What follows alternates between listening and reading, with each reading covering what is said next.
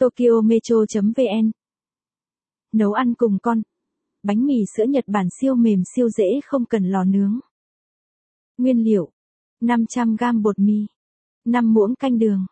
300ml sữa tươi ấm. 10g chừng một muỗng canh men bánh mì, dry yeast instant yeast. một muỗng cà phê muối. 50g bơ.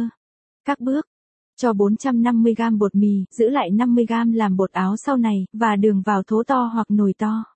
Mình dùng nồi nấu lẩu, có nắp đẩy. Sữa tươi cần được làm ấm, giờ ngón tay vào sữa sẽ cảm thấy hơi nóng một xíu, cho một muỗng canh men vào quậy đều cho tan. Men hoạt động tốt nhất ở 30C, nên nếu sữa nóng quá có thể làm men bị vô hiệu hóa, nhưng nếu lạnh quá thì khó mà làm men phát huy tác dụng được.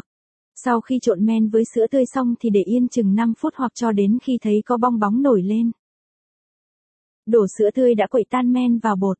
Dùng tay nhào bột một chút thì cho muối vào. Nhào đến khi được cục bột tròn không dính tay thế này là được.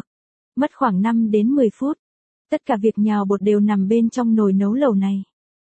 Chết 50g bơ đã mềm ở nhiệt độ phòng lên cục bột, tiếp tục dùng tay nhào bột cho đến khi được một khối bột mịn và không dính tay. Cục bột sau khi nhồi xong bên trong nồi thì để nguyên trong nồi, đóng nắp lại. Để men làm bột nở ra trong 2 giờ hoặc đến khi nào kích cỡ bột tăng gấp đôi. Nếu muốn bột nở nhanh hơn thì bật lò nướng ở 30C và để nồi bột có phủ khăn hoặc đậy nắp vào. Bột sẽ lên men nhanh hơn là để ở nhiệt độ thấp. Sau đó cho 50g bột mì đã giữ lại vào làm bột áo để cắt bột cho dễ. Lúc này mình để mấy bé vỏ cục bột thoải mái, miễn là phải rửa tay xà bông kỹ trước khi nghịch.